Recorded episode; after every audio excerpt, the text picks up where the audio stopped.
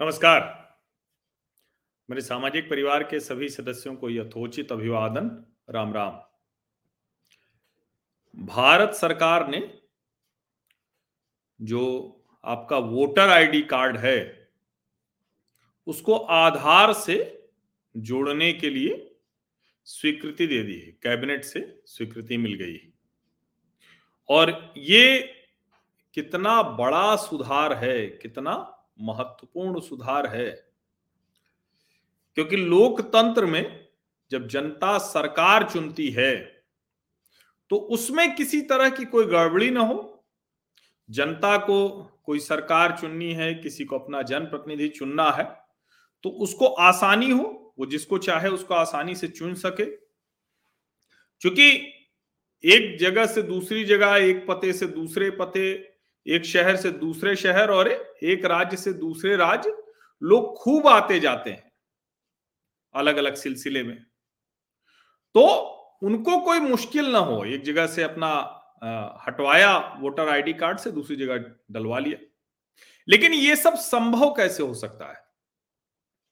अभी धीरे धीरे हम जिसको कहते हैं ना कि सब कुछ हम आधुनिक युग के लिहाज से, जो डिजिटल है जो जिसको हम कहते हैं कि इलेक्ट्रॉनिक है, सब कुछ वो करते चले जा रहे हैं। लेकिन अभी भी बैलेट वोट पड़ता है। अभी भी जो लोग अपने वोटिंग जिन, जहाँ उनका बूथ है, वहाँ नहीं है तो वोट नहीं डाल सकते।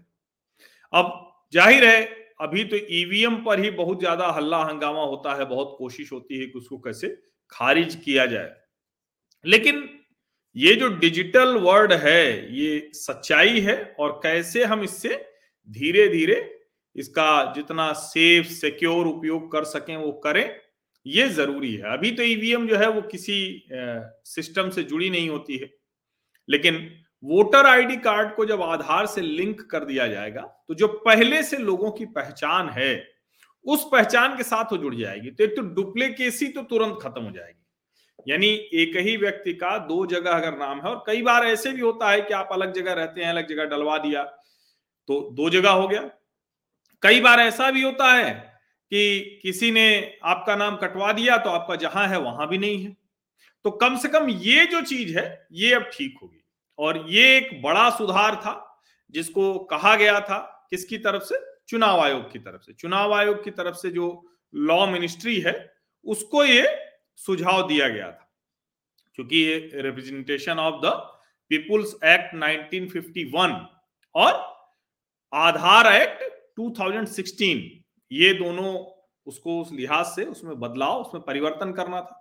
सितंबर 2019 में कानून मंत्रालय ने लिखा कि जो चुनाव आयोग कह रहा है और उसमें यह भी कहा गया कि जो सुप्रीम कोर्ट ने कहा है कि क्या क्या बेनिफिट्स होने चाहिए और क्या स्टेट स्पॉन्सर्ड बेनिफिट के अलावा भी किसी चीज़ में इसका इस्तेमाल होगा?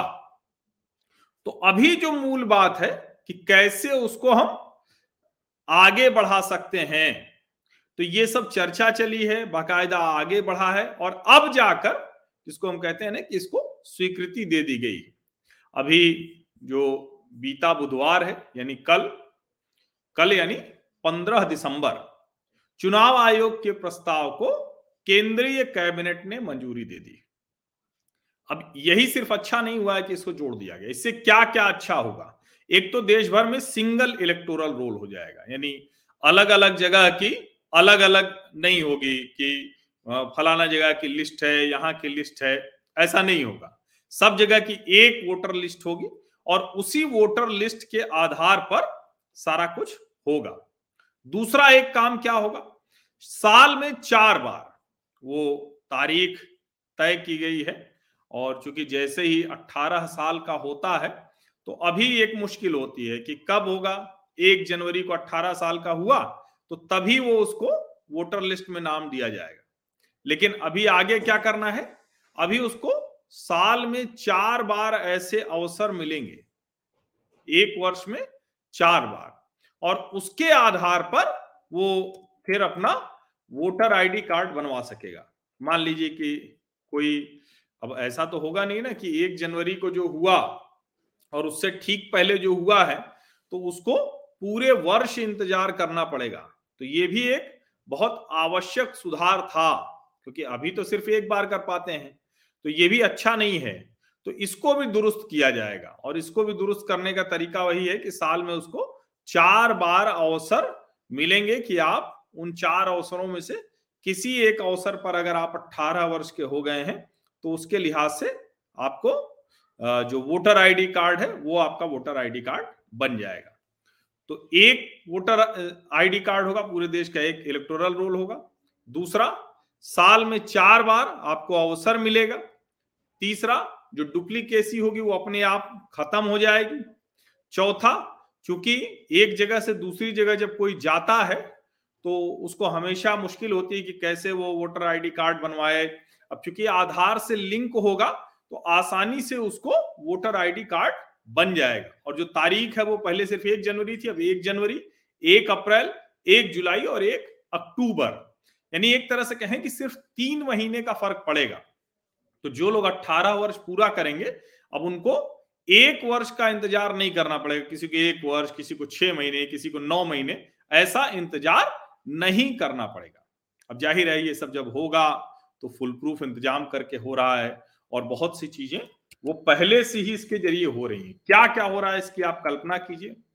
जो आधार जो हुआ था, जो जिसको कहते हैं ना कि शुरुआत जब हुई तो अलग अलग समय पे इसकी आलोचना भी हुई। कहा गया कि भाई ये क्यों हो रहा है?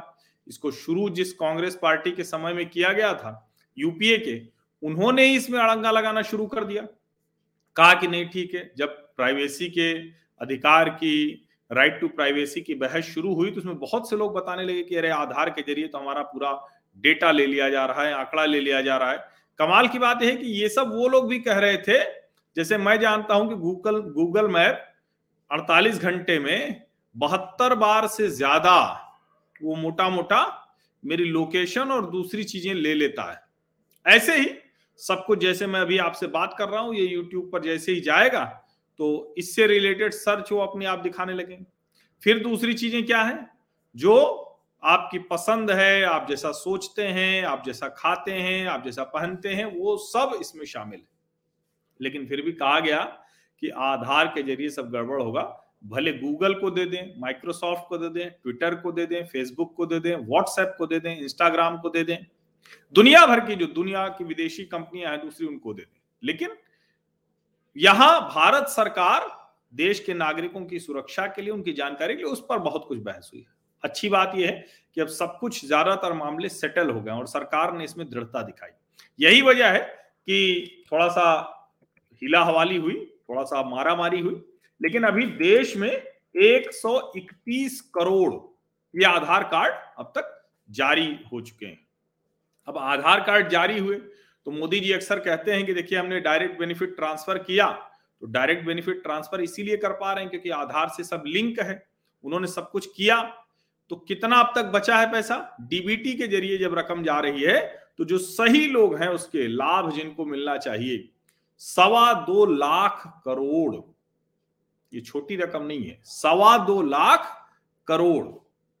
केंद्र सरकार की 300 से ज़्यादा योजनाएँ, उनका लाभ जो मिल रहा है लोगों को वो इसी के ज़रिए मिल रहा है। ऐसे ही राज्य सरकार की 400 से ज़्यादा योजनाएँ, उनका लाभ इसी के ज़रिए मिल रहा है। देश भर में जो भी वयस्क है, उसमें 99.7 परसेंट लोगों को आधार कार्ड जारी किया जा चुका है।